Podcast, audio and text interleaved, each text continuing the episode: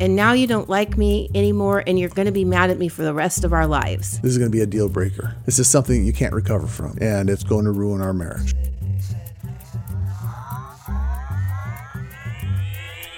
Welcome to the Secure Marriage Podcast, where we believe it's possible to fight less, feel understood, and enjoy a deeper connection with your spouse. We're your hosts, Paul and Shannon Elmore, and on today's episode, how to respond graciously to your spouse's mistakes. One hit wonder, baby. First take, as always. you are a master. I can't wait to see you get better and better. oh, thank you. Okay, here we go. How you doing, honey? Oh, I'm tired. You're tired. It's been a day, hasn't it? It has. It has definitely been a day. You want to tell me what happened? Or do you want me to sum it up as a major, major meltdown?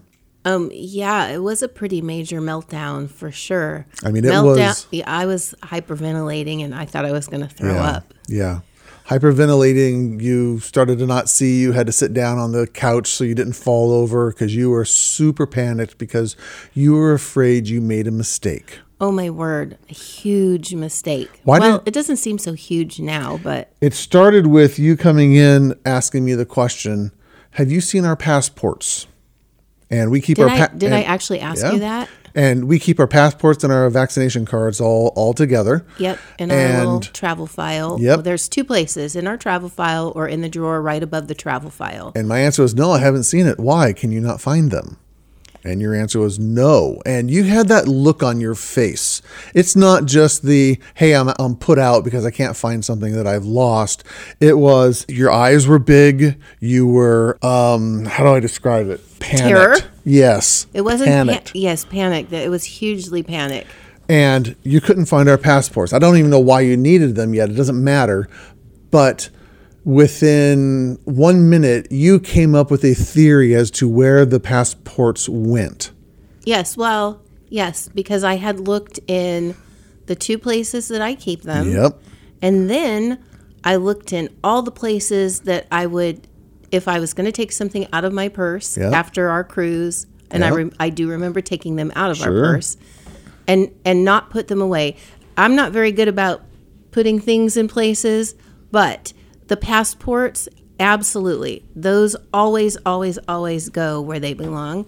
And I looked in all the places that they don't go and don't belong and they weren't there They either and i there. had in my mind it was a blank slate a black Yep. chalkboard with nothing on it except for remembering taking them out of my purse going ah i don't have to have these anymore Yep. in my purse And you came up with the most workable theory in that moment, which, Which- was which was prior to in between our cruises Yep. last year i thought i was going to try something new so i from amazon i ordered uh, passport holders that have a vaccine card holder as well Yep. and i thought and i ordered two different colors so it'd make it super easy for paul and i to be able to distinguish distinguish whose was whose Yeah. and when they came in the mail they were twice as big as i expected Yeah. them to be just not what we wanted. They, No. did, they didn't work good. No, And, so- and you had test fitted so many times. You Yes. passports in and out, trying to make sure. Okay, do we like them? Do we not like them? Yep.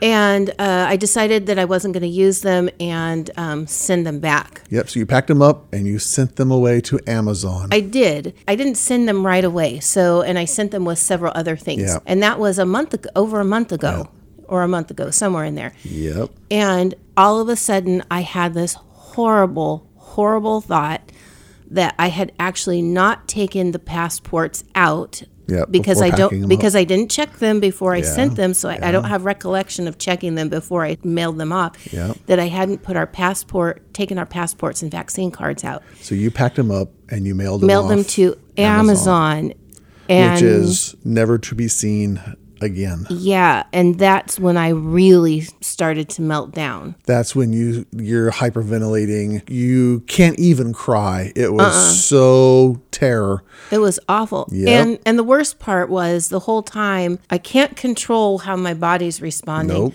But I want to control it because I don't want you to know that this is such a big deal because I don't want you to be mad at me because I lost our passports. Talk to me about that real fast. You are afraid that I'm going to be mad at you, Yeah. that somehow you're going to be punished. Or be in big, big wads of trouble. Yeah. That I'm going to be mad at you. Why are you afraid of me being mad at you? Well, because when I'm in that state, then it feels like you don't like me anymore. It's not just that you're mad at me. That logically, and when I'm in my normal mind, Yep. my normal brain, Yep. I know if you're mad at me, it's not the end of the world. Yeah. But when I am in a heightened state of emotions, if you get mad at me, it, that is just the worst thing that could ever happen because it's like I already feel horrible, and now you're mad. to Amazon. Yeah. Yeah, and now you don't like me anymore, and you're going to be mad at me for the rest of our lives. Yeah. This is going to be a deal breaker. Right. This is something you can't recover from, Right. and it's going to ruin our marriage. Yes. And Yeah. and and as much as we've worked on this, it is Yeah. still part of my psyche. And that's why we are talking about some of this today because you are not the only one. And it's not just a, a female issue, it's a history issue, it's a story issue. It is uh, men and women can have the same fear and end up in that same state of terror and, and, um, their body shuts down because they're afraid they're going to get in trouble in some way. And it can contribute to some pretty significant conflict within marriages Right. because I was upfront and told you you mailed our passports to Amazon. Yes, and I am mad at you. if- That's a problem. I That's a big problem. I don't remember if you said you were mad or not. You may have, you may not have. I don't know, but I could feel it. yeah. And I'm just thinking, I'm in this crazy state. I'm not even thinking that I'm in a crazy state. All I know is I can't be where I'm at and have you mad at me too. Yeah. So this is this is the dance that happens in in relationships when one person is in a heightened emotional state and then the other person becomes in a heightened emotional state. You're freaked out because you've done something wrong. I am reactive because I am now frustrated and angry at you and we have two heightened emotionally heightened people who are now ready to bounce off of each other. Right. And that's when the fireworks happen. That's when the mo- most amount of conflict and tension in relationships show up. And it requires somebody to be able to get their brain into a level headed, problem solving mode rather than a reactive, emotionally dictated mode by their Sure. survival brain to figure out how to get out of this and how to provide comfort for the other person. Right. Well, and and in a situation like that, it would be very easy for for the for you, we'll just say for you, Okay. to come back at me and start making accusations Yep. and blaming me and and just laying into me Yeah. for losing something Yeah. or doing something uh, how could you- Irresponsible. irres- yes, exactly. And that doesn't help the situation at all. And Not I think that's you, you don't do that, but I think that that's what I worry will happen Right. and but we've had a lot of practice Yeah. so i would guess that in other marriages that that is what does happen Yes, I know it's what happens because it's what keeps me employed as a couples counselor. I see it happen over and over. And being able to identify your own state and regulate your own emotional state is an essential skill to having a secure marriage. It's a skill that requires maturity and growth. Right. It's a skill that is developed because as kids, we aren't actually very good at that. Most No. kids don't regulate well. They aren't emotionally balanced. They lose their doll and they start screaming. They want a cookie, they start screaming. Right. They don't want to go to bed, they start screaming. Poor emotional regulation. But as we grow and as we mature, we are required, we are supposed to, if we are healthy developmentally, to be able to regulate our emotions better. And yeah i didn't i didn't have very good regulation today And it's hard to do when a mistake as big as mailing our passports back to Amazon happens. right oh my word So, in the midst of that, do you remember me? You're sitting on the couch and I'm kind of standing up and I'm trying to help you understand, honey, this is a pain in the butt, but everything can be fixed. i do remember that and actually i i remember a shift happening what i felt coming from you yeah. we talked about this earlier and i still was in a state and I Yeah. just couldn't see it. But I definitely, I when you said that to me, it was just like something in me went, okay, uh, he's not upset with me. I mean, he's upset about it because this is frustrating, and Yeah. of course, but there was something that shifted in you, and it was it instead of that um Criticalness? critic, yeah, instead of that, it felt more like okay, compassion and understanding. There you go.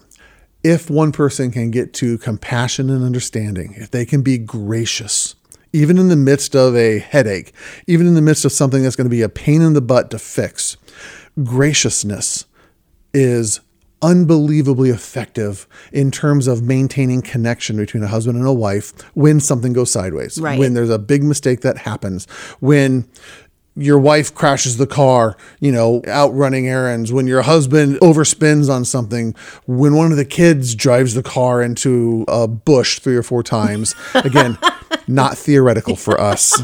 Holy cow. When all these things happen, uh, in fact, this is the conversation you and I had in the car earlier today. Learning how to be able to respond with graciousness. Right. After lunch, we were driving around and we pulled around the corner and we have the right of way, and this car pulls out right in front of us and makes us, you know, hit the brakes really hard. And this lady starts waving, at Waving us. at us like it's a happy day. Yeah, crazy. And I had the right, shall we say, to go, you idiot, you numbskull, what are you doing? You don't belong there because she was clearly in the wrong. Right. And I would like to learn how to become a more gracious husband because I can't stop accidents happening around me. I can't Sure. control everybody around me and Right. make them do everything right. I can't even control me doing everything right most of the time. So why would I expect everyone else to do something right? And so learning how to be grace filled with other people's mistakes, Right. I think becomes one of the most blessed and amazing ways to relate to your spouse. Right. And again, takes practice because we have to be able to regulate our emotions and not fly off the handle, even though anger is justified, frustration is justified, disappointment is justified. All those are appropriate. We always can choose our behaviors. We can't always control our feelings. Right. We can always control our behavior and how we demonstrate those things. Yep. Yeah. And I want to make sure that I demonstrate grace towards you. Do you remember the other statement I said in the midst of you and I wandering around the house trying to find these passports? I was in a state I don't you, remember you a don't whole remember lot. much. No. Do you uh, know what day it is right now? I do. It's, it's Friday. It's my son's birthday. Okay. But if you'd asked me that earlier, You might couldn't. not have been. Yeah. You told me that I was smart, Yes. and there was some other stuff after that. I don't remember what it was. Yeah. You are a smart woman. You don't typically make big mistakes like this. Right. So the passports are lost. You probably didn't make this mistake of sending it back to Amazon. Right. Even though, again, your brain kicks into that. I think I might have. I think my brain kicked into that because you asked me, "Did you check them before you sent them?" Oh. And uh, You like I said, recall. black slate, Yep. nothing Yeah. there. So Yeah. then, of course, I'm going, "Oh, I bet you I didn't," and I, for sure that's where they're at. Yep. Oh, so talking about emotional regulation, Okay. I didn't have the greatest emotional regulation. Once I had enough to be able to go, okay, when was the last time I know we had our passports Yep. on our cruise at Yeah. the beginning of December? Yep. I bought those passport holders prior to that. Let me go back to Amazon and see when we got our refund on those and when they actually received them Yeah. they received them and we got our refund while we were on our cruise. So that was like, okay, Amazon does not have our passports. Because we had them on a boat. Yes, When had- Amazon had the product back. Exactly. So we were covered there. Yes. However, that didn't even that I still felt like they were at Amazon. I just was sure that they still had to be there, even though we had And that's important. Verified. And, and this is why, again, little uh, brain science here, because your body, when you got into that panic state, was flooded with all sorts of neurochemicals, uh, uh, adrenaline, and all sorts of other stuff. And it takes 45 minutes to an hour for all those chemicals to be reabsorbed into your system. So you were still you were still running on them when you had common you had you had actual intelligence that says and knowledge says Amazon doesn't have them. Right. It- It's going to take you a while for your system to calm down in some some way. right And so, where did we find them? in the drawer where I keep them. Yep. They were just buried under something Yep, else. I had I had actually pulled out some papers looking for something for Isaac that he needed for his car or whatever. And when I put the papers back, it Yep. shoved them back to the back of the drawer. Yep. And and when so- you found them, how did it feel? oh, it was like huge relief. But like you said, I still had all those chemicals running through my body. So even when I found them, it didn't feel real to me. Yeah. It was just like, oh, I, it Yeah. took probably an hour and a half to shake it off. But, Yeah. and I still feel like, are you sure they're not? li- I can I go check in the drawer again and make sure they're still It's hard. there? If you're listening to this and you're going, that's hard, Paul. My wife makes mistakes all the time. It drives me crazy. Or my husband just can't seem to do something right. And I just want to shake, take him by the shoulder and shake him. And it's really difficult to be gracious, to respond with kindness and patience when someone makes an actual mistake. And I wish that I could be grace filled. I want you to hear I've been practicing this for 29 years and I still struggle with it. It is really hard not to become reactive when someone does something that frustrates you or disappoints me or disappoints you. It is it is hard. It is hard to practice that and yet if you're not intentional about it, if you don't take the energy and say I am going to learn this, I hope something inconveniences me so I get to practice being grace-filled again. There's a crazy idea right there. I hope something inconveniences me.